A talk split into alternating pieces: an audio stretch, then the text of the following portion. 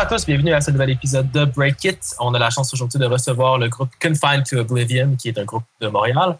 On a euh, JC, Dave et Yann. Bonjour, guys. Et hello. Salut. Salut. Vraiment content de vous avoir aujourd'hui. En plus, euh, plus qu'on est fou, plus on rit. On va être du fun. Ouais, on n'a pas toujours trois invités, donc euh, c'est c'est plaisant. Ça rajoute un petit peu de vie à la conversation. Ben, merci à vous de nous inviter aussi. Ça fait plaisir. Guys, euh, pour commencer, en fait, euh, j'aimerais savoir plus sur vos origines. J'y étais, d'ailleurs, à votre tout premier show. J'étais là, je jouais, j'étais sur votre line-up. Euh, ça fait de cela euh, plusieurs années. Je pense que c'est en 2014 ou en 2015. Mais j'aimerais euh, votre point de vue sur vos débuts. Ouais, 2015, c'est des beaux souvenirs, ça, pareil. Euh, premier show euh, qu'on a fait, je pense que le, le line-up qu'on avait existait depuis à peu près euh, deux, ben, mettons trois mois. euh, on, a, on a- on a composé cinq tunes en à peu près comme trois, quatre mois. Je pense qu'on s'était donné un, euh, Ouais. Un deadline. On s'est dit la meilleure façon de, de, de faire de quoi, c'est de se donner un deadline. Fait que on a mis un deadline vraiment serré, puis euh, on a fait le Mhm. show euh, après euh, trois mois, je pense, avec le line-up. là. Quelque chose du genre, Puis ouais. mettons, euh, puis mettons ces 5 tonnes-là versus ce que vous faites aujourd'hui, ça a l'air de quoi? Yeah boy, man. Ah, Tu sais, composer évolué, 5 là. tonnes. Tu sais, composer 5 tonnes en 3 mois ou prendre un an pour faire un EP, euh, c'est pas mal différent, hein? Ben, non, ça a vraiment changé euh, depuis tout ce temps-là en termes de comment qu'on on approche les compositions, c- comme qu'est-ce qu'on veut faire aussi comme type de chanson, ça a totalement changé. D'ailleurs aussi, vous avez euh, vous avez pas le même vocaliste qu'au début. Euh, non, vous avez Mhm. JC qui est euh, Mhm. au mic. Ouais, ben toi, tu étais Anto, mais moi, j'étais pas.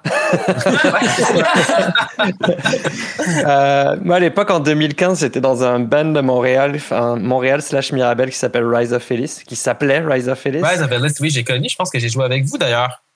Ouais. Ah oui, j'ai joué avec vous à l'époque.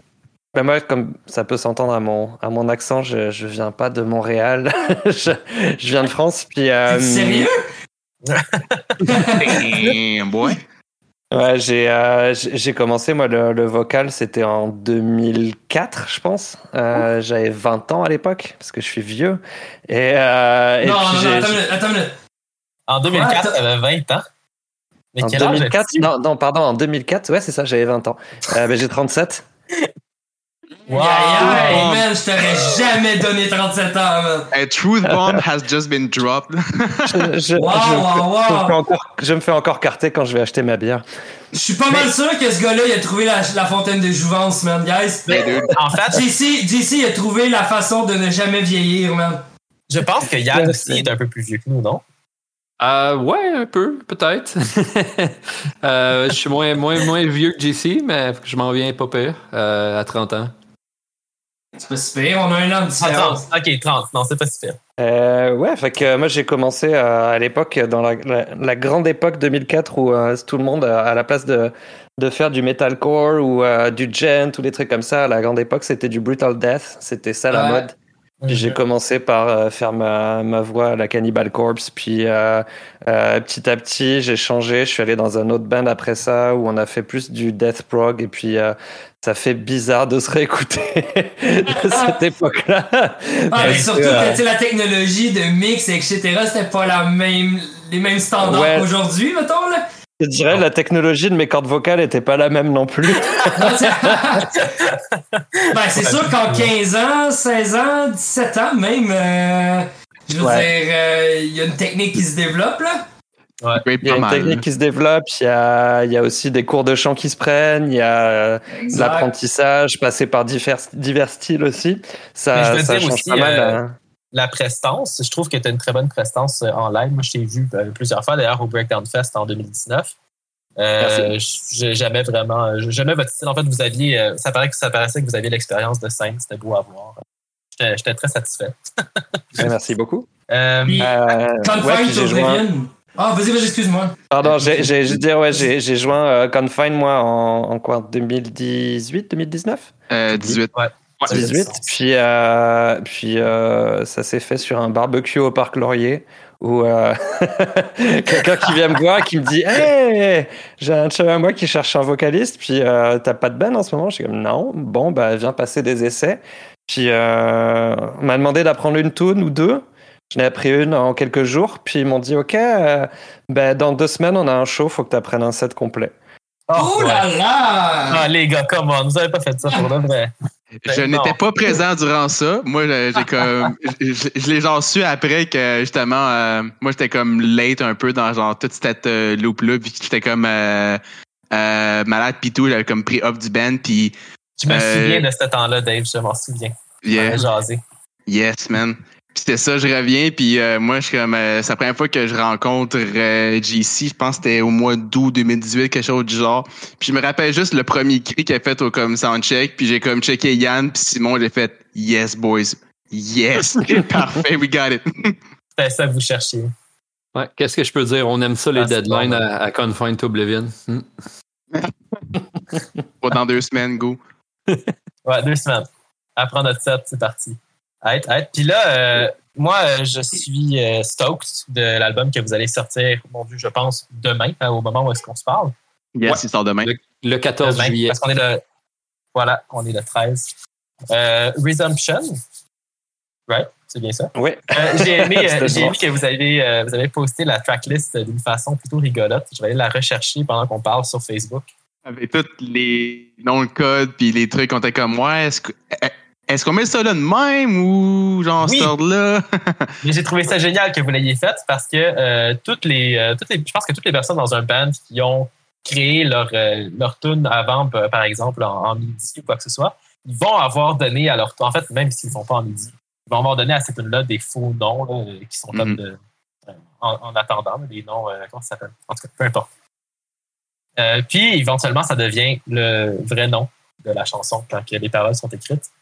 Mais là, je, vois, je voyais que vous aviez vaut Chunky mieux- K, euh, Gilly, fucking soy sauce.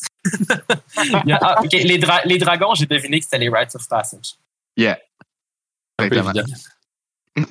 Ben, il vaut mieux donner des, des faux noms que dire la numéro 1, la numéro 2, la numéro 3, parce que Exact. sinon après tu te retrouves plus quand tu es, en show et que tu dois faire ta setlist et que, euh, ok, la troisième c'est la quatrième, ah, ça veut dire Ouais. laquelle? Et euh, ouais, non, c'était, c'était effectivement, je connais personne moi qui a donné un, un titre à sa chanson en ayant écrit les paroles avant d'écrire la moindre note. Mhm. Euh, donc ouais, c'est, c'est vrai qu'on a, on a fonctionné avec euh, des noms les plus pourris possibles.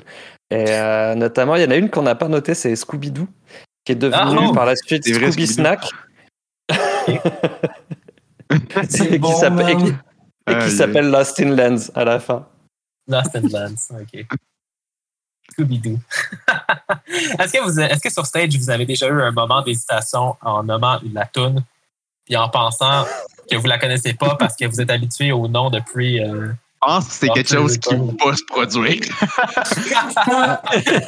Ouais. Alors Dave, le, le show où t'étais pas là justement, le show où euh, on avait un batteur de substitution et un chanteur tout nouveau de, de- de- d'une coupe de semaines, euh, c'est ça qui s'est passé, c'est-à-dire que euh, le drummer est parti sur une autre tune, moi je Ouais, suis ouf. parti sur une autre tune et les guitaristes sur une troisième tune. Oh, wow! Comment est-ce que On vous a avez arrêté retrouvé? au- Ça s'est-tu fait vite slick ou vous avez arrêté tout ça? On s'est, Oh, on on a s'est tout arrêté. on a arrêté. On a arrêté tout ça après, euh, après 15 secondes de, de cauchemar. J'imagine que le, les- le public savait que c'était pas le line-up habituel. Pas forcément, par contre, euh, Ouais, on on- tout le monde a ri. on a tourné ça à la joke de. Ok. C'était drôle parce que on avait genre 7 tonnes pour le show, puis on n'en avait pas une de plus parce qu'on avait le JC qui remplaçait, puis on avait le batteur aussi qui était remplaçant. Ça fait qu'après le show, il y avait du monde qui était sa sauce. et que, Ah ouais, un autre, un autre, on en veut plus, on en veut plus. Les autres comme, on n'a pas plus, on n'a pas On plus. peut Non, pas non, non. en plus! On t'arrête de Un faire notre gueule. cover, là. un cover. Arrêtez de niaiser, on en veut plus. Là. Non, non, non, on en a pas plus. ah. Mais là, depuis, mettons, les trois dernières années, j'imagine que JC a appris euh, le reste des chansons, là, si jamais ça arrive, ou Oui. du moins, vous avez sorti du nouveau stock depuis, donc euh, il y a assez, il y a assez de On a matériel. 11 là. nouvelles pour faire un setlist avec celle que JC a écrit. Fait que... Bon, sacrifice. Fait que là, si vous faites un show, mettons, à 7 tonnes, puis ils vous demandent un encore, ben, euh, vous en avez une coupe en arrière de la cravate, là, vous pouvez pas pogner au dépourvu encore. Ah, ça non, là, je pense qu'on n'aura pas vraiment. euh, on n'aura plus vraiment euh, d'excuses pour ça. C'est comme non, non, faut, faut, euh, faut euh, en prendre une puis euh, et let's go. Yes. si, même si le public veut pas d'encore, ben on la jouera quand même. C'est parfait, ça. J'ai trouvé très intéressant, JC, que tu m'aies envoyé le meaning de chaque chanson qui va être sur le prochain album, qui sort demain. Je veux passer un peu rapidement euh, à travers ces chansons-là, vite, vite. En fait, je te dis le nom de la chanson et tu m'expliques rapidement qu'est-ce que, qu'est-ce que cette chanson-là veut dire. Euh, on commence par euh, From the Top avec In Abeyance. Je, je peux même te dire en préambule un petit peu l'album en lui-même, les thématiques qu'on a, qu'on Oui, a abordées. C'est-à-dire que là, on a, on a fait un album sur lequel on a voulu mettre. On s'est, on s'est dit un album, on l'écrit pas pareil qu'un hippie. Euh, on l'écrit pas euh, juste euh, des tunes séparément qu'on va mettre bout à bout. Ce qu'on voulait faire, c'est avoir quelque chose de cohérent, autant sur le point de vue de la musique que sur la cohérence des paroles. Ce qui fait que on a mis d'abord sur papier les intentions de chacune des chansons. Ok. C'est pour ça que on s'est dit, bah, là, on veut que l'album il te rentre dans ta face au début, puis qu'après ça se calme.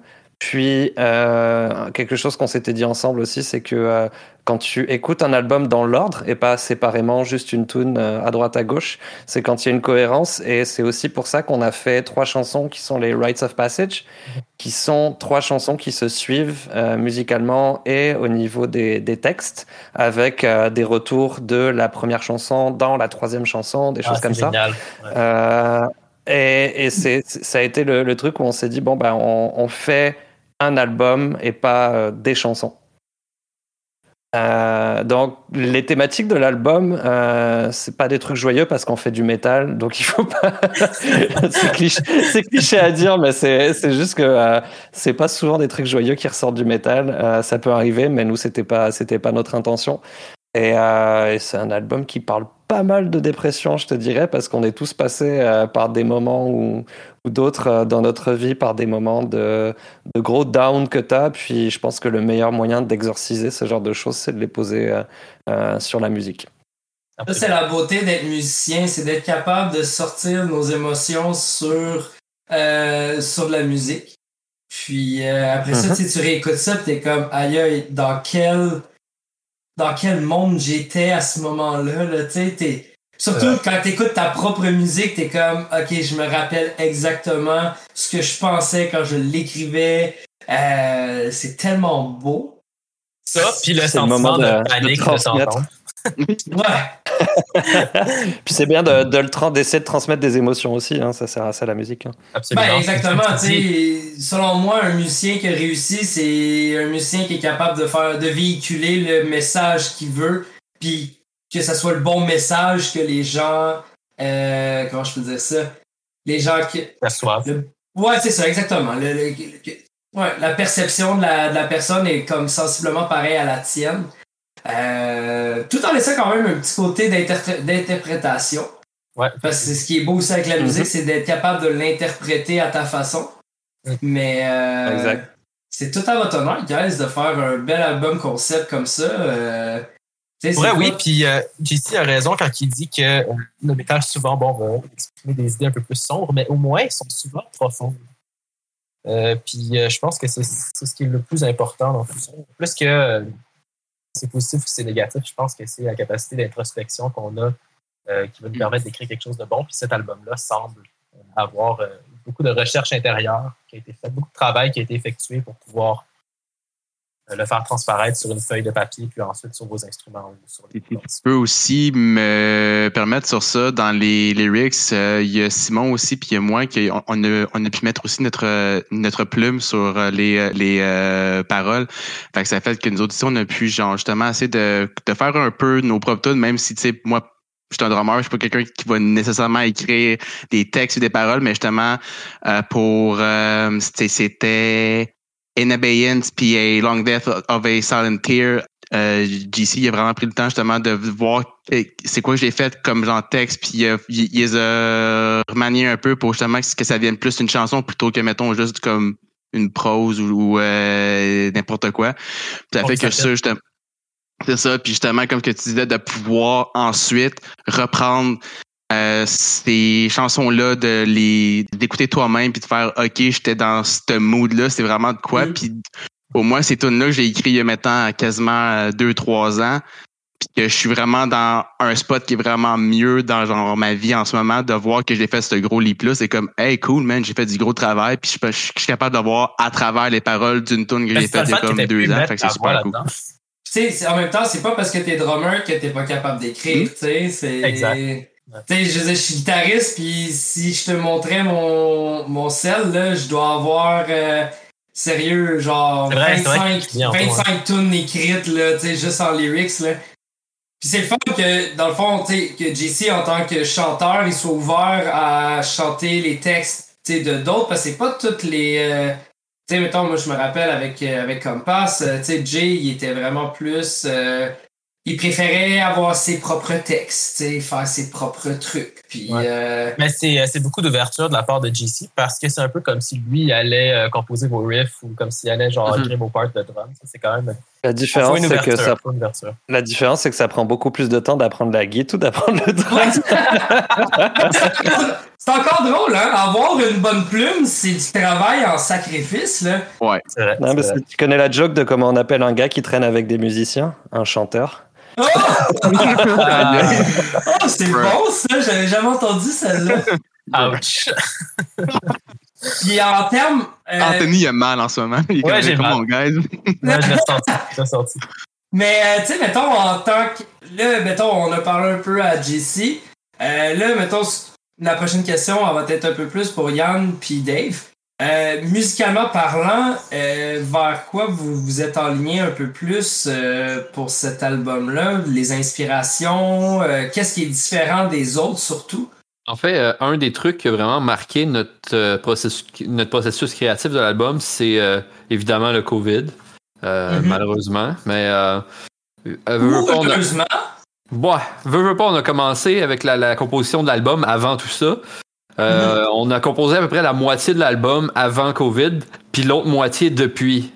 Mm. Fait que je te dirais qu'on a vraiment changé notre façon de, de, de travailler avec ça parce que c'est du jour au lendemain, on, on jamais plus. Fait qu'on a comme on a comme tout apporté à la maison, puis on a comme on s'est arrangé comme on a pu pour euh, travailler tout en gang, euh, chacun de notre bord, partager les tracks. euh, ça a été quand même un processus intéressant de tout, euh, tout setup ça, tout apprendre ça, puis euh, apprendre à travailler comme ça. Ça a quand même euh, changé un peu la façon qu'on travaillait parce que, tu sais, veux, veux pas, on a toujours été un, un- un live band. Tu sais, on arrive avec une idée, on le travaille live, on le pratique live, on compose on the spot. On fait des itérations, you know. Mais avec, euh, avec ça, c'était plus comme on arrive avec une idée fixe. Mettons, moi, j'arrive avec une idée que, de tune, que j'ai à peu près tous les morceaux, ou Simon arrive avec une idée de tune qu'on a à peu près tous les morceaux, puis là, après ça, on envoie ça aux autres, les autres rajoutent leur part là-dessus, puis on, on dit, OK, j'aime ça, ça, j'aime moins ça, ça, c'est cool, Ouais, OK, ouais, on itère, tu sais, c'est... euh, Comment vous avez trouvé cette, euh, cette formule-là? Est-ce que vous avez aimé ça? Est-ce que c'est quelque chose que vous referiez? Tu sais, mettons, prendre le temps, chacun chez vous, de, d'enregistrer des parts, puis où vous allez recommencer à faire. euh, Mais Au surtout à partir d'une seule track que quelqu'un a faite à l'avance. là. Moi, je trouve que Ouais, c'est, euh, c'est ça. Mais je pense Ouais, que ça nous, a, euh, ça nous a permis d'apporter plus de profondeur dans les tracks. Parce que, tu sais, quand on travaille en band, on, on se donne un 3 heures, whatever, comme qu'est-ce qu'on a comme jam, puis on, on travaille là-dessus pendant 3 heures. Mais si, mettons, on est tout seul chacun de notre bord, on passe toutes 3 heures dessus. Tu sais, c'est comme si, si on avait passé, euh, je sais pas moi, euh, 12, 12 heures, 12 mettons. heures sur la tune au lieu d'avoir passé 3 heures sur la tune, tu sais. Euh, ça a amené des problèmes, euh, des, des, des drôles de challenges à des fois quand que chaque personne avait une version différente de la tune. Puis là, après ça, il faut qu'on euh, on merge puis qu'on trouve laquelle qui est Oh, la ouais. plus. euh, la Ouais. plus euh, qui a le plus de stock dedans ou whatever. Là, on a eu des challenges à certains moments, mais c'est. c'est, euh, on. Dave, Comment? excuse-moi. Dave, Dave euh, est-ce que tu as réussi finalement à plugger ton, ton drum de, de Guitar Hero pour te recorder? Wow. Hey, hey, ça, c'est une affaire qui était broche à point parce que je voulais faire des drums euh, en midi, mais ça me tentait pas des, des Des tabas à main. comme tout parce que justement, mon drumming style pour l'album a vraiment beaucoup changé. C'est avant, j'étais excessivement core, euh, style euh, du Lamb of God, puis tout ça que je drummais quasiment tout le temps sur mes propres tunes. Là, j'ai vraiment honnêtement switché à du à du death, à, du, à, à des affaires un peu plus prog. Fait que là, de me dire de taber tout ça en midi, c'est comme, man, ça va être un char de Ah, travail. C'est un là. Puis finalement, tu sais, j'a- j'arrive, j'ai un drum de rock band qui est comme, qui est semi-custom. J'ai comment, je pourrais peut-être le plugger dans mon ordi, trouver de quoi qui transforme le signal de ça en midi. Ça, j'ai essayé, mais il y avait de la, de la latence comme ça avait pas d'allure. Fait que, finalement, pour toute la pré-prod, je me suis ramassé à taber toutes les drums, note par note, euh, en midi. Mais ça a fait que, en les écrivant, man, j'ai, les, les tunes sont restées tellement ancrées dans euh, ma tête. Je savais exactement quoi jouer derrière le kit que j'ai pu justement même aller retravailler des parts de drum que c'était juste un fil simple que finalement j'ai pu mettre un petit peu plus de groove dedans ou un petit peu plus de trucs euh, spéciaux dans le fil pour pas qu'il soit juste un autre fil, tu sais. Euh, ça permet justement de la manière qu'on a travaillé de tout le temps qu'on s'envoie des riffs, de faire des itérations sur les versions de tunes. Ça fait que justement on a pu, je pense, mettre un peu plus de travers puis prendre un peu plus de recul aussi sur qu'est-ce qu'on euh, a fait puis pouvoir ensuite peut-être euh, quand on se rejasait à chaque dimanche en après-midi de faire hey, finalement peut-être peut-être que cette part là on serait peut-être mieux prendre euh, celle de l'autre version voir si on mettait, on mettait comme une barre de plus ou deux. Puis c'est juste ces petites affaires là que des fois qu'on testait en live qu'on n'était pas sûr mais que maintenant on laissait un petit peu plus dans notre tête durant le courant de la semaine qu'on était capable de faire je pense une euh, décision un petit peu plus éclairée. Euh, mais ça, c'est ça, ça tout ce processus-là, pour vrai, ça a été quelque chose de passer par des un, un micro que JC avait pour record mes drums par un setup euh, un petit peu redneck de Guitar Hero. Euh, on, a, on a trouvé euh, on a trouvé une manière de faire ça marcher, mais je pense que si on est capable de faire une, une méthode hybride de ça maintenant pour euh, vu que son- on, maintenant on jam plus, je pense qu'on est capable de garder euh, l'aspect live de on gosse ensemble des trucs, mais qu'aussi qu'on s'envoie des parts de riff durant la semaine, puis qu'on travaille dessus, puis qu'on puis qu'on euh, y pense. Je pense que de même, on va euh, on va on va être à, à un autre niveau encore euh, de writing. Ouais, c'est sûr qu'on a vraiment. ça, c'est, ça, c'est revenu un peu. euh, tu sais, on parlait avec euh, Suicide Hurricane, puis eux autres aussi, ils ont, ils ont adopté cette formule-là. Euh, ben, dans le fond, pour- tu sais, vous avez pas eu le choix, puis les musiciens ont pas eu le choix de. de de, de comment je peux dire ça, de comme changer leur façon de, de, de process euh, une chanson.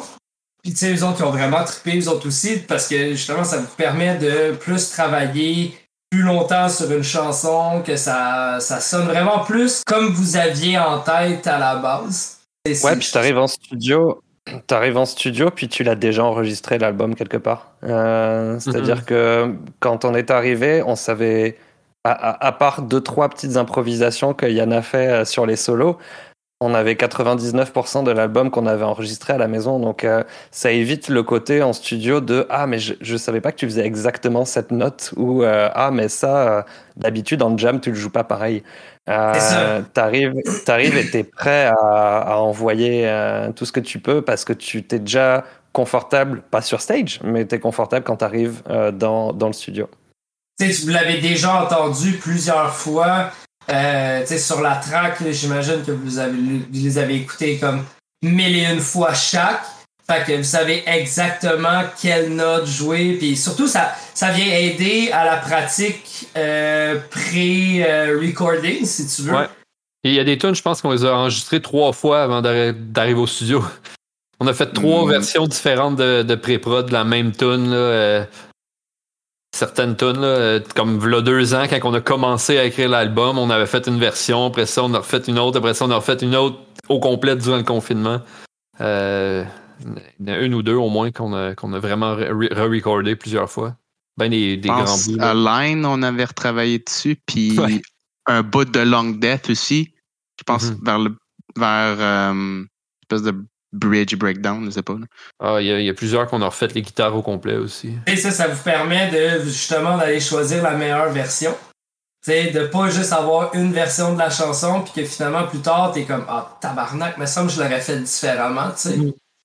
En même temps, ça peut être dangereux de se mélanger euh, entre les deux versions. Moi, ça m'est ça m'est déjà arrivé un moment donné avec euh, mon ancien band de travailler une tune Puis là, ben, tu te dis, OK, c'est beau, il est fini. Puis finalement, à la dernière seconde, tu retravailles un passage. Puis là, quand tu es en live, tu dis comme, oups, on t'est rendu à quel point, c'est à quel moment qu'on euh, qu'on fait rentrer telle affaire. Là. Fait des fois, Ouais. ça peut être complexe.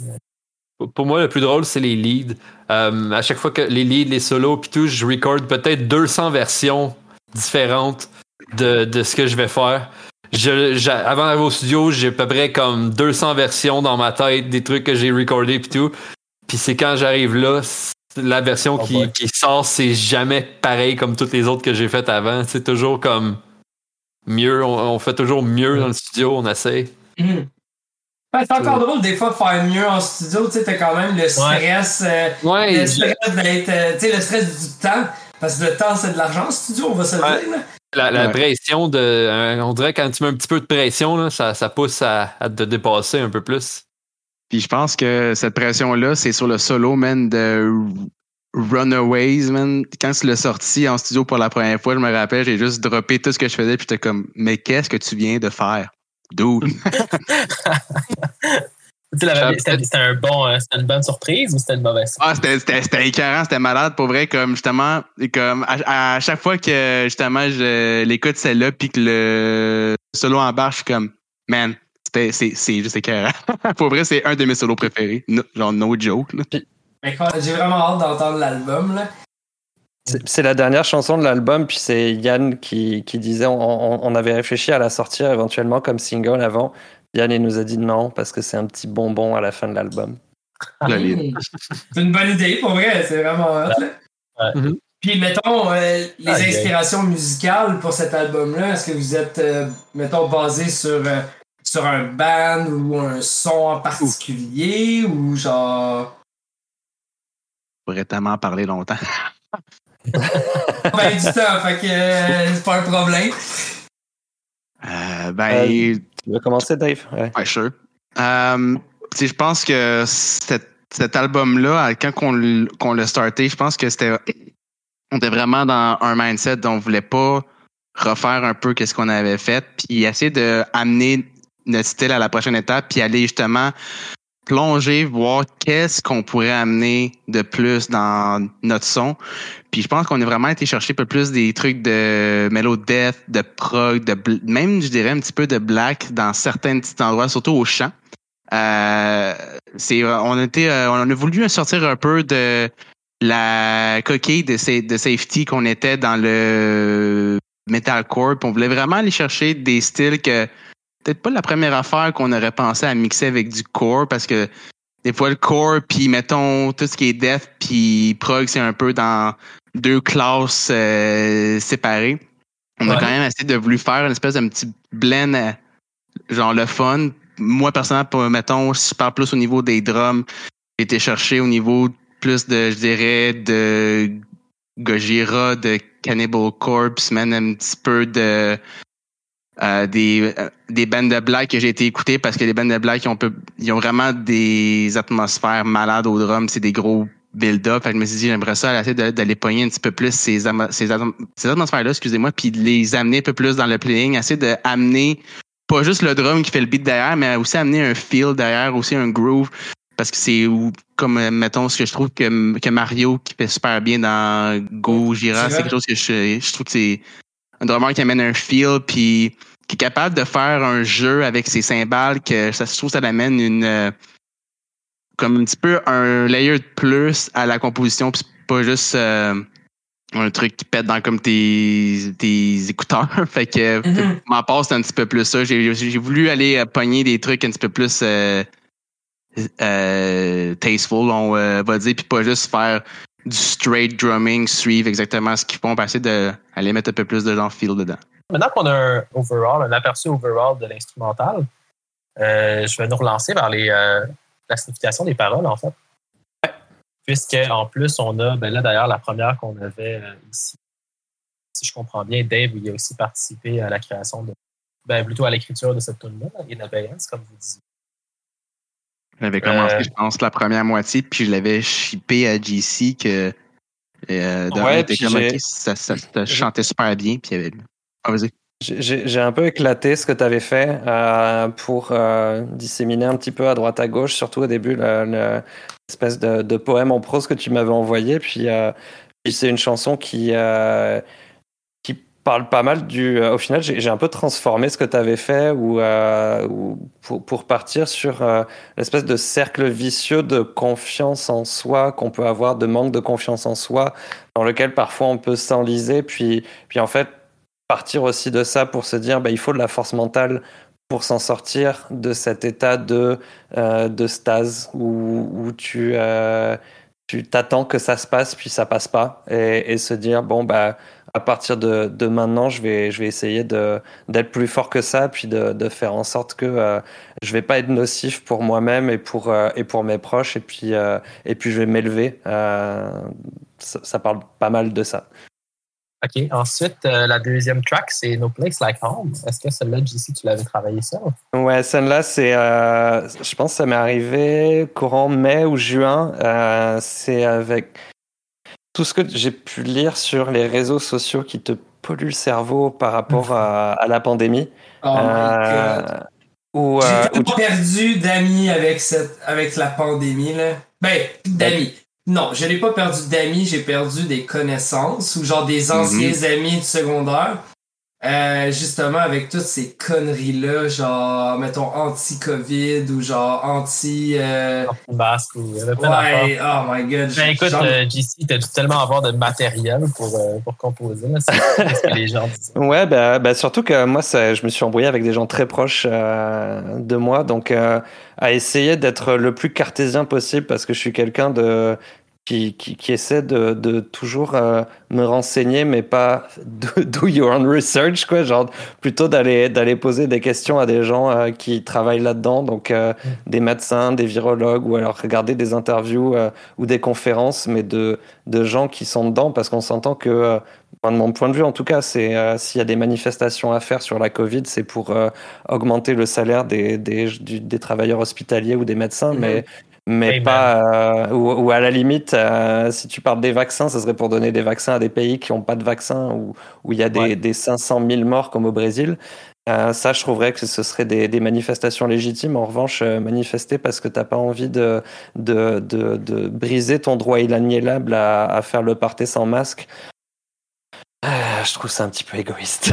euh, en fait, ouais, c'est un euphémisme, un, un peu égoïste. Là. Euh, on a d'ailleurs fait des masques Confined to Oblivion euh, oui, pendant la oui. pandémie. Et euh, c'est Dave qui m'a dit qu'on avait perdu des, des, des abonnements euh, quand on avait mis ces masques en ligne. quand, on a, quand, on a, fait le post, je me rappelle quelques heures après, j'avais vu du monde euh, qui avait fait des, des unfollows sur la page, autant sur Facebook, Instagram. J'étais genre, ah, bon, ben, I guess qu'on a juste fait un tri. exact, un tri. Ben, ouais, ouais. À la limite, on soutient plus bah, les, les, travailleurs hospitaliers que les gens qui veulent pas porter de masque. Voilà, ce serait ça la, la, la conclusion. Ensuite, euh, troisième track, on y va avec euh, The Line Has Been Crossed. Ouais, bah, The Line Has Been Crossed, ça a plus été une tune où, euh, où j'ai essayé de me, me, poser sur le moment qui fait que tu bascules et que tu te dis euh, Ah, là, c'est allé trop loin. Et puis, okay. le moment où là, tu te remets en question. Donc c'est plus euh, essayer de décortiquer ce moment précis où, euh, où tu dis ok là je ne peux plus continuer là-dessus. D'où le titre A line has been crossed. J'ai une question pour toi. Tu sais en tant que français, euh, est-ce que tu trouves est-ce que tu as trouvé ça dur d'écrire en anglais ou de commencer en fait d'écrire en anglais ou euh... moi j'ai toujours écrit en anglais. Mon premier band j'ai écrit juste deux chansons en français parce que je trouve que ça sonne mieux. C'est, c'est niaiseux mm -hmm. parce que je, je mm -hmm. ouais, ouais, ouais. c'est que il euh, y, a, y, a, y a des textes au final que j'ai, j'ai écrit en partie en français parce que je me suis rendu compte aussi quand euh, tu ponds des textes euh, jour après jour parce qu'on s'entend que écrire un album c'est aussi ça euh, pendant la pandémie c'est que tu peux pas pratiquer donc tout ce que tu fais c'est recorder euh, et euh, je vais recorder chez toi et, euh, et écrire des textes et, au bout d'un moment j'avais l'impression de tourner en rond je me suis rendu compte que c'était par rapport à ma limite avec le vocabulaire anglais c'est-à-dire que j'ai, j'ai un bon anglais pour travailler pour discuter dans un bar en revanche c'est pas un anglais poétique que je peux avoir, ou en tout cas limité poétiquement. Ce qui fait que y a eu un moment où j'ai dû aller chercher d'autres types de, de moyens d'écriture. Donc il y a eu des moments où j'ai écrit en français, puis j'ai traduit en anglais avec euh, des Google Translate, puis allé- je suis allé chercher dans Google Translate, je peux aller chercher des synonymes. Et, euh, et je t'avoue que il y a Ah oui, certains, dictionnaire certains- des synonymes. Dictionnaire de synonymes, genre in abeyance, c'est clairement quelque chose euh, que je suis allé chercher dans un dictionnaire parce que j'avais pas le vocabulaire pour le trouver. Euh, et, et en fait, ou alors tu lis des pages Wikipédia en anglais et là tu as quelque chose qui t'accroche, ou euh, tu vas lire un bouquin en anglais et là tu as quelque Mhm. chose qui t'accroche. Puis euh, en fait, cette limite de vocabulaire là, bah, tu, tu, me demanderais d'écrire en allemand, bah, peut-être que je ferais un petit peu le même genre de gymnastique. Et, euh, et après, ça a été aussi euh, avec euh, Joe de Silver Wings qui nous a enregistré. Euh, lui il m'a beaucoup aidé sur la prononciation parce que euh, c'est quelque chose qui maintenant que j'habite, j'habite, ça fait 8 ans que j'habite à Montréal, mais maintenant que j'écoute des bands français qui chantent en anglais, je, je, je suis de plus en plus choqué par l'accent français et la prononciation. Euh, souvent il y a des Mais très mettons- bons chanteurs. Mettons, quelle bande? Je suis curieux. Tantôt, il veut se tirer de la barre. Avec, avec, av- moi, je, je te dirais, il y a, il y a un de mes bands préférés, même mon band préféré, et c'est euh, pour moi c'est une grosse influence sur l'album. Euh, et, euh, et je réécoute régulièrement ce band-là, ça s'appelle Psych Up. Ça a été mon le, le chanteur a été mon prof de chant aussi pendant cinq ans quand j'étais en France. Euh, mais je dois avouer, avec tout ce que je pense de bien de ce band-là, c'est que euh, il y a un accent français. Et maintenant, je l'entends, chose que je n'entendais pas avant. Mhm. Euh, alors ça, ça peut ça peut rapporter sa petite couleur, hein, mais euh, mais c'est vrai que c'est un truc que j'ai essayé de gommer. Et Joe euh, de Silver Wings, qui est qui est quelqu'un qui est qui est complètement bilingue, m'a repris sur certains mots que je disais de non, ça ne se prononce pas comme ça, ça se prononce comme ça. Ok, the.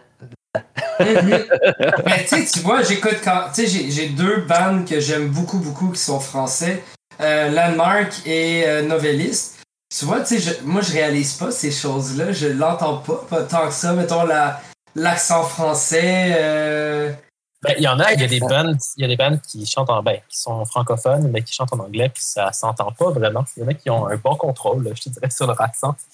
Euh, de Novelist, d'ailleurs, euh, à ce que je me souvienne, c'est vrai, je pense que j'entends pas d'accent quand je les entends.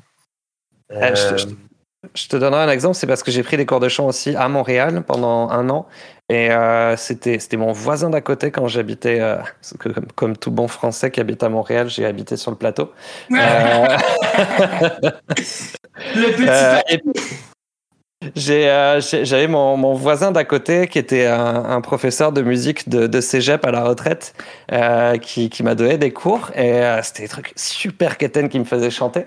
Puis euh, il y a un moment, il m'a fait chanter Can You Feel the Love Tonight, Ah. un truc du Roi Lion. oui, Et, Ah, et en fait, ça été- il m'a regardé parce que c'était lui qui jouait au piano, puis moi qui chantais, puis il me disait non, tu prononces pas Can you feel the love tonight? Et tu tu tu focus pas sur euh, les queues, les te, les feux. C'est tu vas tu on va à peine les entendre ce genre de choses. Ça être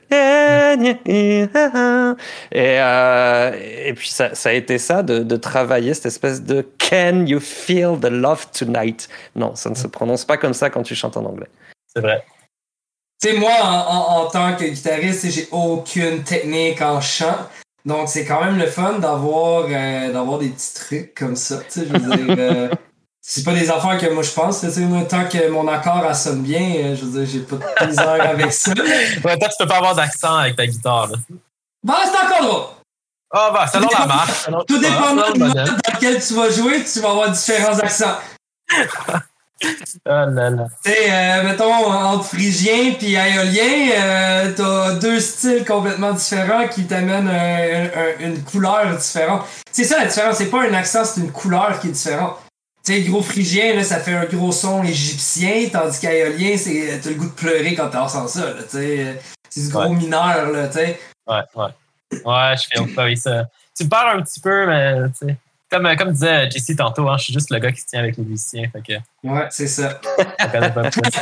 je nous relance sur euh, Silent Witness. En fait, celle-là, celle-là, c'est le soy sauce.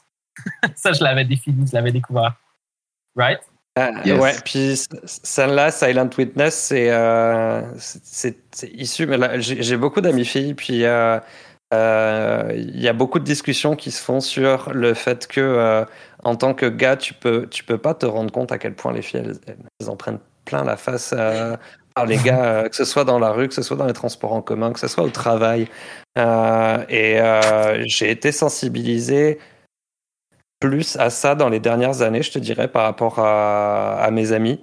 Et, et, et tu te rends compte qu'il y a beaucoup de choses que tu peux pas te mettre dans leurs souliers, en fait. Mhm. Et j'ai essayé, bah, c'est une toute que j'ai envoyée à des amis filles pour relecture, pour voir si euh, elles étaient d'accord avec ce que j'écrivais, mais c'est euh, c'est- pas mal inspiré de ces discussions-là et de, de tout ce qui s'est passé dans les dernières années avec le mouvement MeToo, euh, avec le fait que euh, quand une fille dit que elle a eu des abus sexuels, on va d'abord par les médias parfois essayer de la traiter de menteuse avant de l'écouter.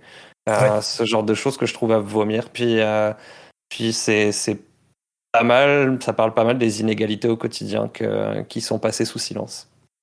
Ben, tu sais, tu vois, euh, je suis- je suis sorti euh, dans un club gay avec ma blonde euh, il y a peut-être deux ans. Euh, en fait, je sais pas si vous connaissez le Sky à Montréal. Ah oui. Puis euh, j'ai failli me faire agresser par un gars dans les toilettes. Puis c'est à ce moment-là que j'ai réalisé, je dis, tu sais, moi je suis capable de me défendre, tu sais, j'ai une certaine force, euh, tu sais, je suis pas gros, là, je veux dire, je pèse 145 livres pour 5 et 9, là, tu sais, je suis un petit paquet d'os, mais tu sais, je suis capable de me défendre, mais ma blonde, elle- tu sais, ma blonde qui fait 110 livres, euh, peut-être pas qu'elle aurait été capable, tu sais, c'est con, là, je m'en allais pisser. J'étais vraiment chaud, puis je m'en allais pisser, puis le gars, il, il s'est agrippé, il s'est, garoché sur moi, les jambes accrochées à mes hanches, puis il essayait de m'embrasser. Je suis comme, ben voyons donc, tabarnak! Je peux savoir, tu sais, c'est quoi ça? Je m'en vais pisser, puis toi, t'essaies de m'embrasser, tu sais. Puis c'est là que j'ai réalisé, je suis comme, aïe, parce que si ça m'arrive, moi, ça arrive à plein d'autres mondes aussi, tu sais. Eh, Imagine-toi qu'en plus, il y a des gens qui, qui pourraient penser, si, si tu te mets à la place des, des abrutis qui, qui, qui font ce genre de jugement par rapport aux femmes, ce serait qu'on te dise Ouais, mais ton t-shirt était trop moulant. Ouais. Ben, en fait, je pensais en ce moment à l'histoire euh, Marie-Pierre Morin, Safia Nolin. Euh, comme quoi, euh, quand cette histoire-là est sortie, tout le monde a dit Ah, pourquoi est-ce que quelqu'un voudrait de Safia Nolin? Pourquoi quelqu'un essaierait de faire quelque chose sexuellement avec cette femme-là? Elle a été super discréditée euh, par les Mhm. médias ou par les gens sur les réseaux sociaux. C'était dégueulasse. Fait que son- tout son témoignage était comme Ben, ça a été long, mais finalement, en tout cas, encore aujourd'hui, je trouve que qu'est-ce qui s'est passé euh, ou les répercussions, en fait, que Marie-Pierre Morin a eues sont pas suffisantes. Ça, c'est vraiment juste mon opinion personnelle. Maintenant, elle a comme encore un TV show, quelque chose comme ça. En tout cas, ça fait aucun sens pour moi. Euh, mais ouais, c'est particulier. Moi, je trouve que c'est dans la vie de tous les jours, puis dans l'opinion publique, que je trouve que c'est que le sexisme est à son pire, en fait. Que, que ce genre de culture-là de viol est à son paroxysme. Puis, puis tu sais, quand tu as des critiques sur la, la dénonciation de Ah, mais regardez, euh, c'est de la dénonciation sur les réseaux sociaux, ça se devrait pas parce que euh, euh, on devrait euh, faire un procès, etc. Mais souvent, c'est la seule voix que, que ces Mhm. gens-là ont parce Oui, que quand elles arrivent en procès, as des témoignages qui sont sortis euh, l'an dernier, puis c'est une, des, des- des choses qui m'a choqué, qui, qui aussi a, a participé à l'écriture de cet album, c'est des, des policiers qui disaient Oui, mais madame. euh, Peut-être que vous étiez un petit peu consentante quand même. Oh, wow, c'est Quand incroyable. t'as un policier qui dit ça à une femme, tu fais waouh. Wow. C'est, c'est, bah ouais, dites ça sur les réseaux sociaux, quoi. Euh, ouais. Ben, en fait, le, le mouvement MeToo est parti à cause de ça. Parce que du fait que ces femmes-là, leur voix est étouffée. Ouais. Leur, euh, leur version est, est- est discréditée. Puis, ben, que le dernier, le dernier recours qu'ils ont, ben, c'est d'aller, d'aller sur les réseaux sociaux. Aller chercher un certain appui, une certaine visibilité que euh, les médias ou que les policiers ou que le système de justice en général euh, prendront pas. Ouais, Ouais, c'est ça. J'a- J'aimerais beaucoup d'ailleurs faire un, cette tune en live en duo avec euh, une chanteuse fille. Ah, c'est trop génial. Ben, on a des, on a bonnes ça- chanteuses au Québec. Je pense que ça prendra encore plus de sens. Ben, si tu veux, essaye avec. euh, C'est quoi, c'est Axel Poirier, je pense, son nom, c'est. La fille de Principius, là. Ah, c'est- je trouve qu'elle chante bien. Le doyon. Oui, Axel Doyon. Aïe, aïe, Fun- story, j'ai fait une audition pour l'urbaine. Mon, mon, Ah, ouais? meilleur ami, mon meilleur ami, ça a été le premier chanteur. PO, il a été Sérieux? chanteur pour Principius au début, début, début. oh shit. Small world, man. Ah, vrai, wow. hein? Oui, salut. Puis tu sais, quand j'ai entendu Principius avec Axel, j'étais genre, attends une minute, je connais ça, ce nom-là? Là, je texte PO, je suis comme, hey, c'est quoi le nom de ton ancien band? Puis il est comme, c'est Principius. Je suis tabarnak, c'est vraiment pas pareil que qu'est-ce que toi tu m'avais montré, hein? Avec elle, euh, tu sais, elle au vocal, avec sa grosse voix là, de, d'opéra, là. euh, Aïe, aïe, aïe, non. Faudrait, faut, faut que vous fassiez un duo avec cette fille-là. C'est, c'est- c'est ridicule comment elle est talentueuse. Ah, Bon, on je peux va- continuer, mais là, moi j'avais pas mal fini là, là, mais je faisais mon tout là. Non, c'est nice, on, on pluggera le band Mhm. dans, dans le- les commentaires Tu couperas le, le, le, le boost que je me suis trompé dans son nom de famille, là, mais. euh, Ah, ben oui. Non, non, ben- OK, hey, euh, après ça, on avait une tune, je pense que c'est la première que vous avez release, qui est The Long Death. Long Death of a Silent Year, c'était la, la deuxième tune qu'on a, qu'on a release. Puis, euh, petite anecdote, c'est, c'est, euh, c'est- on a fait le clip vraiment nous-mêmes avec caméra pendant les tempêtes de neige à Montréal. Et, puis, et puis, on a filmé Ah ouais. des heures et des heures de tempête de neige et puis on a condensé ça dans un clip. Et, et je pense que c'est Dave qui pourrait peut-être mieux en parler que moi de scène-là. Ouais, euh, c'est en termes de lyrics sur l'album, euh, peut-être d'autres contenus en date, mais je pense que c'est- celle qui date le plus sur- de tout euh, l'album. Je les avais écrits dans le temps que justement j'étais malade en 2018, euh, dans le temps que j'avais pris un six mois off du Ben. C'était un moment où est-ce que vraiment j'ai tombé dans une dépression qui était assez sérieuse. Euh, tu sais, j'étais un gars qui mesure six pieds en ce moment, je pèse euh, 182 livres. Euh, durant ma, dé- ma dépression, je pense que je pesais 120 livres top. Tu sais, euh, j'étais euh, vraiment comme des os pis vraiment, euh, cette tune là je me rappelle, je l'ai écrit juste vraiment comment que Wow. je me sentais sur un daily basis pendant que je prenais mes mes médicaments, à quel point que j'étais juste pas capable de ressentir aucune émotion, même pas capable de rire ou de pleurer, j'étais même pas capable. Euh, j'étais juste je me sentais juste comme vraiment comme euh, que j'étais pas capable de rien faire. J'étais silencieux, j'étais pas capable de montrer mes émotions. Puis je me rappelle, il y a une fois, ça, ça, ça, sonne vraiment dark, mais comme j'ai genre juste pleuré, puis comme il y avait juste une petite larme qui coulait, man, puis genre j'étais pas capable de genre rien dire, puis c'était là qu'un peu j'ai décidé de, de mettre tout ce qui se passait dans ma tête sur euh, papier, puis euh, je pense que euh, après, quelques mois après, j'étais revenu dans le. Euh, J'avais trouvé un peu la confiance de montrer ces, lyrics- ces lyrics-là à JC puis de dire Hey, pense-tu on serait capable de faire une tune avec ça? Puis euh, et à force de jammer des riffs, on trouvait que, qu'il y avait des. C'était vraiment des riffs qui sonnaient lourds, dark, vraiment comme euh, remplis euh, d'angoisse un peu. Que la tune c'est est un petit peu montée par elle-même avec les lyrics que j'avais envoyés à JC back in the days. Ils, ils, ils ont retravaillé encore un petit peu, puis euh, la tune est née, euh, je pense, vers la fin 2019, quelque chose du genre. Mettons je reviens un peu sur cette euh, dépression-là. Comment tu te sens Mhm. aujourd'hui en 2021? Ah man, je pète le feu. c'est genre comme il y a tellement une grosse différence dans comment que je perçois les choses, comment que comment que j'attaque les différents challenges qui, qui, qui me sont mis euh, devant moi. Euh, vraiment mon outlook sur comment je vois les choses a totalement changé. Puis euh, c'est pas vrai comme je pense que euh, je serais encore peut-être euh, dans une thérapie ou whatever, mais de me forcer à revenir dans le ben aussi, vu que j'étais j'étais pas trop sûr. J'étais comme, ah, tu sais, je suis pas encore à mon 100% au niveau physique, nanana. Mais revenir dans le band, euh, revenir dans un band qu'il y avait un nouveau chanteur, que le mood était beaucoup mieux aussi. C'était pas, euh, c'était pas euh, un environnement qui était vraiment plate à être dedans, dans le sens que on avait des, quand même des petits problèmes avec notre euh, ancien chanteur. On va pas aller trop en détail dedans, là, mais euh, ça faisait que aller jammer, c'était pas vraiment le fun. Mais là, maintenant, j'étais comme, OK, genre, je peux Ouais. Je peux me sentir moi-même. Genre, j'ai une manière de guérir de ça, puis à force de jammer avec le band, puis de, de refaire des shows, de reprendre un peu euh, une cadence de vie, ben ça a fait que, écoute, euh, je m'en suis sorti, puis euh, que maintenant, aujourd'hui, euh, je me considère quas- je me considère quasiment comme une personne totalement différente d'il y a comme trois ans de ça, je pense. Ouais. Ben, félicitations, Dave, parce que euh, les gens sous-estiment tellement à quel point c'est difficile de se remonter de, Mhm. de, de dépression. Là. C'est, euh, les gens comparent pas ça assez à des blessures sérieuses parce que c'est, dans la tête et on le voit pas. Là, mais vraiment, félicitations. C'est pas toujours facile, surtout comme dis. c'est sûr que c'est un travail qui est daily encore, mais c'est mais tu sais comme c'est c'est de quoi que je pense que ça va jamais retourner à ce point-là parce que de un, je me suis dit je veux jamais que ça retourne là parce que man, c'était pas en maudit.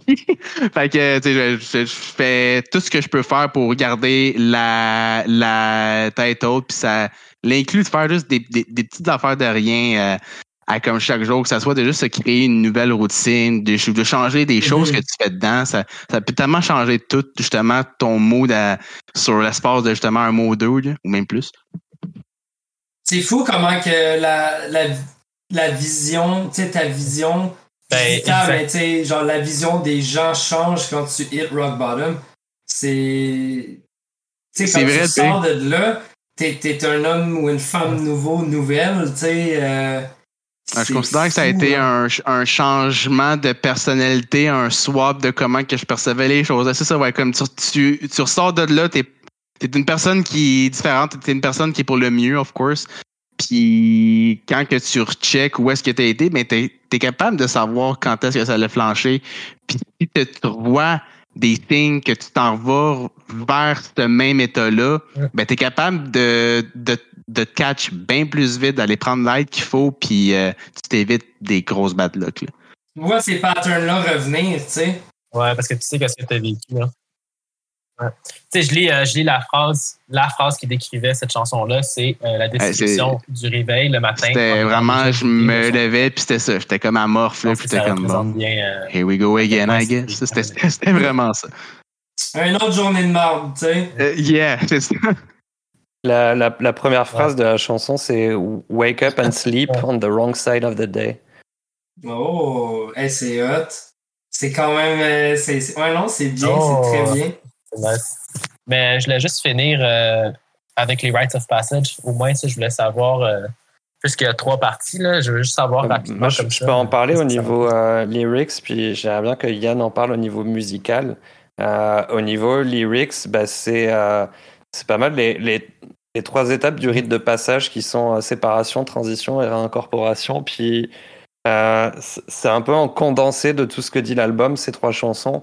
C'est-à-dire que quand tu, euh, comme tu disais, hit the bottom, là, quand euh, tu, tu vas, tu vas te, te- avoir euh, un gros down dans la vie, bah, faut, faut, faut d'abord te le prendre dans la face, réaliser que tu es en train de te le prendre dans la face. Mhm. Puis après, une fois que tu as réalisé ça, tu vas commencer un processus, euh, j'allais dire de deuil, mais c'est pas de deuil, mais tu vas, tu vas commencer à faire un processus d'acceptation, en tout cas de ça.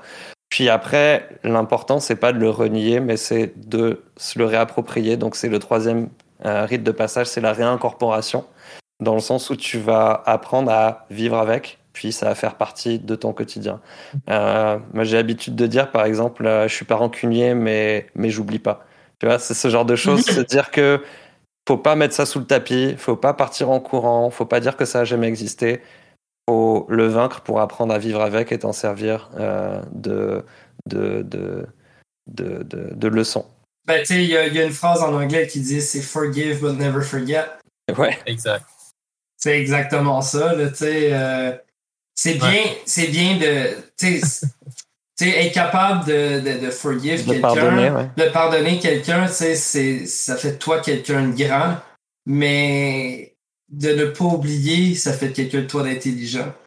C'est ça. Effectivement. Ouais, parce que bon, on va t'apprendre de cette erreur. ouais. Justement, t'en retiens une leçon. Ouais, Un peu comme Ya- ce que Yann. Disait, effectivement. Yann, instrumentalement, euh, Ça a été un challenge de, de monter trois tunes qui sont toutes un ensemble sans tomber dans, dans une salade de riffs, là, qu'on fait juste pitcher des riffs pour, euh, pour allonger la tune. là. C'était pas ça. C'était pas ça qu'on voulait. On voulait pas euh, faire une salade de riffs de 15 minutes de, de, de stock. Fait que ça a, ça a été tout un challenge de, de vraiment. On est parti comme, euh, comme on, JC parlait tantôt, vraiment qu'une une intention. Euh, on avait une intention de, de, de dire, OK, comme un peu comme si on faisait un graphique, exemple, on part là dans la tune, on veut m'emmener là, on veut ramener ça un peu plus doux, on veut climax. On veut, après ça, on va repartir sur autre chose. C'est vraiment. euh, l'intention de ce qu'on voulait, qu'on a essayé de, de, de démontrer en premier, puis une fois qu'on a comme mis un peu ça en place, après ça, ok, qu'est-ce qu'on peut emmener comme musicalement pour euh, pour remplir cette euh, cette tune là, tu sais, cette euh, ça a été Cet vraiment ensemble de chansons-là, ouais. Ouais, c'est ça, cet ensemble de chansons-là. Faut quand même qu'on garde un, une cohésion, mais on veut pas faire trois fois la même tune non plus. Mhm. Euh, fait que c'est- c'est un challenge. Euh, Est-ce que tu penses que c'est accompli? Qu'est-ce que tu trouves? Qu'est-ce que tu penses du résultat final? J'ose espérer que oui. Je suis très satisfait du résultat final. Euh, c'est euh, c'est les trois tunes. Je pense que c'est parmi les, les, les, les, les trois, les, les cinq, les cinq que j'aime le plus sur l'album. Les trois en font partie, disons. OK. Hey, j'ai, pour vrai, là, plus qu'on en parle, plus que j'ai hâte à demain. Là. Quelques heures. Ben, tu sais, demain, là, je m'en- demain, je vais me faire tatouer, là, puis je pense que pendant mon, ma session de tatou, euh, pour être capable de me tasser de ce, de ce mal-là, je vais me mettre l'album de Confine. Let's go. Un bon plan, ça. Mettons, là, avant, avant que je pose là, les deux questions, moi, je suis un petit peu un gearhead. Euh, Yann, je suis curieux de savoir avec quoi tu joues. Oh, Belle question. Euh, moi, ça fait. euh, je suis- je. Disons que je suis pas un boomer du- de la guitare, si tu vois ce que je veux dire. Je- je- ça fait plusieurs T'es pas années. Ouais, ça fait plusieurs années que j'ai adopté le digital. Euh, j'ai un accès fixe. Mhm. Puis là, récemment, je suis passé à version pédale. là. J'ai un FM3 que c'est un accès fixe en version pédale. Il y a Mhm. Tout là-dedans. À mon avis, ça sonne 99,9% comme un ampli à tube. Il n'y a pas personne qui va voir la différence, mais pour moi, c'est vraiment euh, côté de, de, de charrier du gear, tu sais, charrier une petite Ah pédale ouais, grosse ouais. de même versus charrier un ampli à 105, à 100 livres, là, tu sais. Ah ouais. Ben tu vois, tu sais, mettons, moi je check pour m'acheter le Quad Cortex. Ouais, euh, exact. je- je- moi je suis dans le même dans le même thinking que toi, là, tu sais. euh, Tu veux dire, euh, J'en ai peut-être un pour toi. Oh! J'ai acheté, les deux, j'ai un Quad Cortex puis un FM3, ouais. Ben, aide-moi, puis on s'en reparlera. Je suis. Ben, je- je voulais disons, essayer les deux. Ouais, pis, ok, comment tu t'aimes la différence? C'est quoi? euh, pourquoi plus Axe que, euh, que Quad? Ben, j'étais, moi personnellement, j'étais accès fixe avant, fait que j'ai acheté le FM3 en premier. Euh, sauf que je me suis retrouvé sur une waiting list qui a duré euh, un an parce qu'il y a eu toutes sortes de problèmes euh, avec le, le- le- les pénuries de, de, de, de chips, là, les, les pénuries de Mhm, microcontrôleurs et tout. Il y a eu toutes sortes de problèmes. Puis là, ça a été fait en Chine, le shipping, le COVID. You know, fait que j'ai, ça m'a, ça m'a pris au moins un an avant de recevoir mon truc. Fait que durant le temps que j'étais sur la waiting list de FM3, j'ai acheté le Quad Cortex. Euh, parce que, mais finalement, euh, après avoir joué les, avec les deux, beaucoup, les deux sont écœurants, honnêtement, et je serais aussi content d'avoir un ou l'autre euh, pour, euh, pour la continuation de, de, de ma carrière. Whatever, je serais bien content de- d'utiliser un ou l'autre, mais j'ai une petite préférence pour, euh, pour le fractal parce que c'est euh, c'est comme côté interface, côté logiciel d'editing, je suis, je suis plus familier. Euh, Mhm. ça faisait plusieurs années que j'étais là-dedans, fait que j'ai vraiment plus comme je sais où ce que je m'en vais là-dedans versus le Cortex qui est plus nouveau. Euh, c'est plus comme vraiment sur le unit, il n'y a pas de logiciel sur l'ordi, c'est vraiment tout édité sur le unit avec le touchscreen puis tout, ce qui est vraiment le fun aussi. Euh, il est vraiment, euh, vraiment intéressant. Les, les deux units sont vraiment intéressants, mais honnêtement, euh, j'ai j'ai Ouais, pas assez de temps à mettre là-dessus pour dire que, que je vais maîtriser le Cortex en plus du FM3 pour dire que, Mhm. que je vais passer au travers de unit. Fait que je vais pas me départir de, de, de un ou l'autre. euh. Ok, on s'appelle, on s'habille. C'est bon, c'est Parce bon. que, On euh, déjeune. moi- moi- Ouais, ben, tu sais, moi, je suis all-in pour euh, Neural DSP. Tu sais, tout ce que j'utilise quand j'enregistre ou quand que je fais juste jouer, moi, c'est du Neural. euh, Ouais. Je trouve que leurs leurs plugins sont. Mouah, c'ti, y a rien Ouais, j'avais j'avais comme ça. là. J'avais acheté le archetype euh, Pliny, puis Ouais. euh, le archetype Gojira. Ah, Euh, les- moi, c'est le Gojira. euh, j'utilise le. Euh, ouais, j'utilise le Gojira puis j'utilise le Omega, là. Wow. le- ce que je m'attendais pas, mais qui m'a jeté à terre avec le plugin de Gojira, c'est les cleans. Je m'attendais pas à ce que Ah, ça. ouais, hein? Je-. Ils m'ont, ils m'ont jeté à terre, genre, j'étais pas prêt pour ça. Puis en termes de, de- d'instruments, qu'est-ce que tu utilises? Euh, ben, j'ai euh, ma guitare euh, Baron, qui est une guitare euh, Ok, faite ben par oui, ben oui, ben Baron. Max Baron. Ben oui. Montréal. Fait que j'ai une, une Abyss 7 cordes euh, faite custom. Si j'avais 4000 pièces à pitcher là, pour une git, là, ça serait pas mal Baron aussi. euh, Hey, fait que, on se pitch sur les deux dernières questions. Fait que, dans le fond, la première question qu'on pose, c'est euh, bon, tu sais, vous autres qui jouiez, de, tu sais, vous jouez depuis 2014, euh, vous avez fait beaucoup de shows. Fait que j'imagine qu'il doit y avoir un show mémorable, mais pas pour les bonnes raisons. Je pense qu'on est tous d'accord sur quelle chose c'est en plus. Ah ouais. Allez-y. J'étais pas là, j'en aurais peut-être une différente. OK. Vas-y. Ouais. Moi, j'en ai moins au fouf. Unearthed, man. I mean, c'est un bon show, c'est juste le. le Moi, c'était le son puis la, la planif de tout avant, man. Euh, c'était pas la personne qui faisait le stage d'habitude qui était là. Fait Donc, que, pour euh, le contexte, c'était, on a joué avec Unearthed et Darkest Hour au Foufoune électrique. Ouais. Hey, c'est quand même un gros là. C'était un super gros line-up pour vrai. Puis, tu sais, moi, c'était le plus le son qu'on avait. Qu'est-ce que- qu'est-ce qui sortait du stage, qu'est-ce que la foule attendait, man. Ah, on n'a pas pu avoir de moniteur, euh, de soundcheck pour les moniteurs. C'était juste comme plug-toi et puis vas-y. là. Il n'y a pas Ouais. de, de soundcheck pour l'opener. Moi, j'ai Ouais. joué ce set-là en n'entendant absolument personne. J'entendais même pas mon clic. Il y avait rien qui sortait. Euh, C'est un cauchemar Yeah. sur scène. C'est de là que ça devient important d'avoir du in-ear à cette heure, hein? Ouais. On, on a des plans pour ça éventuellement. yeah. Ça change, ça change tout d'avoir un in-ear, tu sais, quand t'as pas, justement, t'as pas le- le- la chance d'avoir des moniteurs pour pouvoir t'entendre, au moins avec ton in-ear, tu t'entends direct dans tes oreilles, là.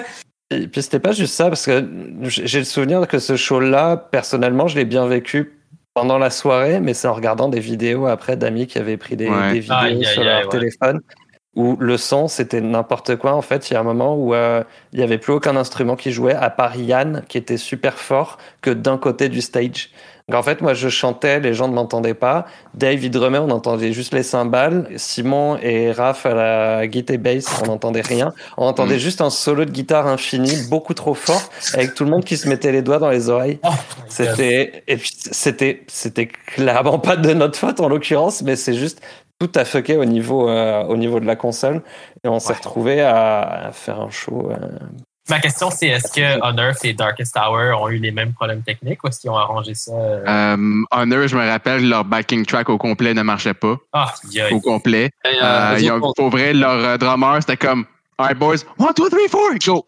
Genre, c'était comme. Oh non, man. Puis, euh, ils, ont, ils ont dit au soundman des fouf de, de, de crisser son camp, puis ils ont mis leur propre, euh, leur propre roadie derrière la console, je pense. Parce que Ouais. le, était derrière la console. euh, Yo, c'est insultant pour le gars de son, là. Non, mais il Ouais. mérite en Ouais. tabarnak. rendu là. mais Je m'excuse. Mais je dire, tu sais, euh, mettons, moi, J'ai- être à sa place, je serais comme. J'ai pas revu cette, cette personne de son-là au fouf depuis aussi. Moi non plus. Et, euh, ils, lui ont fait tout, ils lui ont fait tout recabler d'ailleurs avant de lui dire de crisser son camp. Ouais, Wow! ouais. C'est vrai. Oh, yo, yo, Hey, yo. il ne l'est pas fait faction, on va se le dire. là. Non. Il l'a eu direct. Mettons, toi, JC, c'est-tu c'est-tu le même show ou toi, c'est un autre show que t'as en tête? Ah, bah, je, vais le faire en quelques secondes. C'était un autre show que j'avais en tête, mais c'était avec euh, mon deuxième band quand j'étais en France, où on a fait un petit show dans un, un truc de campagne qui s'appelle l'île Bouzon.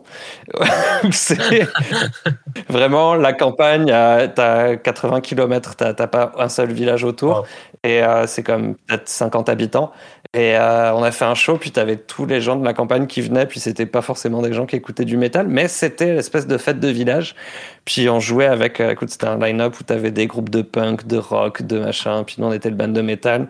Et euh, vu que c'était la fête de village, t'avais un truc de la prévention routière qui était là à la sortie du, du stage, euh, enfin de, de, de la salle de concert, qui faisait Mhm. souffler aux gens, sauf que le, tout le monde était tellement sous qu'ils ont décidé de faire un Ah. concours avec ça.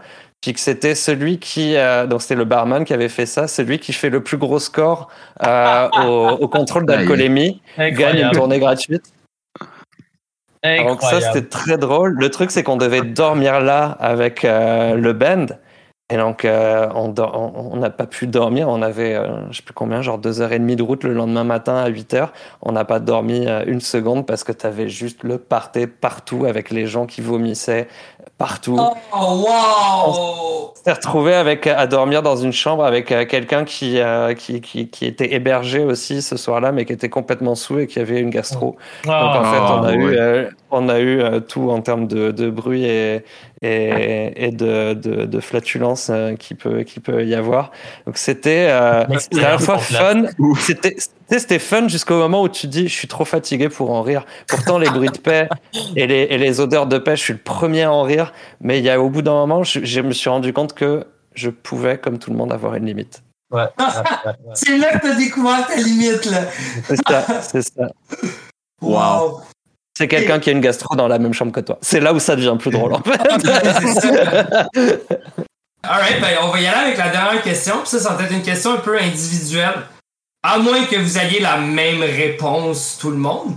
Mais, euh, ok, mettons, là, il y a un mécène, là, euh, multimilliardaire, ok? Il vous donne un budget illimité. Mais tu sais, quand je dis illimité, là, il n'y a pas de contraintes. Hum. Puis il vous permet de faire votre show de rêve avec un band headliner, un autre band local et vous dans n'importe quel euh, n'importe où dans le monde. Puis tu sais quand je dis n'importe où, ça peut être sur le top des pyramides d'Égypte, ça peut être dans la dans la ville perdue d'Atlantis. Euh, tu sais quelque chose là, de malade comme ça. Qu'est-ce tu sais ça serait quoi votre line-up de feu pour ce show là Et ce serait où? Avec les fonds infinis, probablement que j'utiliserais ça pour ressusciter euh, Dillinger Escape Plan. OK. Ah oui, Ça, c'est- Dillinger Escape Plan. Wow. Ouais. Je, je, je ressusciterais Dillinger Escape Plan. Peut-être Breakdown of Sanity avec. Je sais pas ce que Wow. j'ai envie de ça. Ouais. Puis, euh, ben, je ferais ça. Euh, Mettons band local. Là il band manque un local, band local. un, un band local faire ça avec nous autres. Euh, que- Qui qui fitterait là-dessus que ça serait bon? Ah, c'est pas obligé de fitter, hein. Juste, tu sais, band local, un headliner, genre, tu sais, ton show de rêve là, avec qui t'aimerais vivre ça. Ah, c'est pas obligé de fitter. Mes, mes, mes boys de Warpit, shout out à Warpit, c'est euh, nos Merci. amis, Ouais, euh, ouais, Montréal, ouais. nos anciens voisins de local. Là. Eux autres sont plus dead trash, là, mais euh, euh, That's it. je les aime bien, c'est des grands chums, fait que sûrement que je voudrais emmener ça, emmener les autres avec nous autres. Mais, Puis, ça serait où? Bonne question, honnêtement. Euh, en Antarctique, why not? On va faire les shows pour les pingouins. Damn. That's it. Fly tout le monde là. Aïe. JC, toi, ça serait quoi? Euh, moi, ce serait euh, ressusciter euh, le band Fantomas parce que je suis un gros fan de Mike Mhm. Patton. Mhm. Euh, faire revenir Dave Lombardo euh, dans, dans le band. Euh, puis euh, en band local, je vais tricher un peu parce que on va dire que je suis originaire de Toulouse. Donc mon band local, ce serait euh, Psych Up parce que comme je disais, c'est euh, c'est c'est un des bands en, en, en 2000 qui m'a fessé euh, vraiment solide euh, la première fois que je les ai vus en show. Et je pense que si je fais euh, euh, chanteur, si je sors un album en 2020 avec les Boys, c'est euh, c'est parce qu'il y a le petit moi euh, euh, qui a- Ah. quand il avait 15 ans qui, qui a vu Psych Up. Mais oui, c'est Ok, clair. that's it. Ça Et, serait où? euh, et ça serait où? Ça serait justement. euh, je, je viens d'un d'un petit village dans, dans le sud de la France. Puis euh, le- le- l'endroit où j'allais voir toutes les semaines des shows de bands locaux s'appelait Le Criard à Hoche. Puis c'est euh, c'est c'est une petite salle, écoute, donc ça coûterait pas cher aux milliardaires. Mais euh, j'ai jamais eu l'occasion de jouer dans cette salle-là. Puis ce serait de, de jouer là. Ben écoute, tu, avec, le, avec le budget infini, tu rénoves la salle, tu la rééquipes pour qu'elle ait un son extraordinaire. Exact. Tu fais ton show de fou, genre. Ou tu fais le show tel quel comme que lui il se rappelle. Là, Ah, je c'est plus, ben oui, ben oui. de nostalgie, là, tu T'as sais. raison, c'est de la nostalgie. Ouais, ouais, ouais. ouais. Alright. Puis toi, Dave? Oh. Euh, le headliner, je dirais Gojira, si vraiment je capote cette band-là. Mhm. Ben local, triché un peu, mais The Agonists sont de Montréal, Ouais. techniquement. Ben, Puis, il a euh, sur le Gatineau, non? ben, en ce moment, ils sont basés pas mal plus à Montréal. Ouais, mais ça, la- Ok. Fait que ce serait comme mon euh, local un petit peu triché. Puis euh, l'endroit où est-ce que je, que je voudrais jouer, c'est euh, chaque fois que j'ai vu des vidéos de, de cette place-là en concert, c'est l'arène euh, de Nîmes en France. C'est euh, genre pour moi, c'est comme c'est insane comme place. J'ai vu euh, J'ai- vu, euh, j'ai vu un show là-bas, j'ai vu Rammstein aux arènes de Nîmes. Oh my god. Hey, en plus, Rammstein, on s'entend-tu qu'ils font un tabarnak de show? Ouais. C'est fabuleux parce que c'est donc c'est des arènes qui datent, euh, je pense, de de Attends, c'est dans 200 le. Rome là puis tout ça. Là, fait que- 100 ou 200 ans après Jésus-Christ, un truc Oh, comme ça. faut que j'aille voir. Attends seconde, ils font des shows là-bas? Et- Comment ça s'appelle? La reine de quoi? l'arène Les de arènes Nîmes. de Nîmes. Les, les arènes de Nîmes. OK, les arènes de Nîmes. De ce que je vois rapidement, c'est écrit ça l'a ouvert en 70 AD. Alors, merci beaucoup, guys, euh, d'av- d'avoir accordé du temps euh, au podcast aujourd'hui. Pour de vrai, j'ai vraiment apprécié parce que vous ayant connu plus euh, à vos débuts, j'ai eu la chance aujourd'hui de pouvoir faire un recap un peu plus général de qui vous êtes maintenant comme groupe. Ça va aussi, bon, peut-être donner aux auditeurs une chance de connaître le band que vous êtes devenu à travers la pandémie et que vous êtes aujourd'hui. Je pense que cet, ce nouvel album-là devrait, euh, devrait avoir un certain impact sur la scène. Je trouve que votre concept est incroyable. Je trouve que euh, vous avez travaillé, vous avez l'air d'avoir travaillé fort dessus. Alors, je vous félicite pour euh, ce travail-là. Merci. Merci beaucoup pour vrai. Ben, merci beaucoup.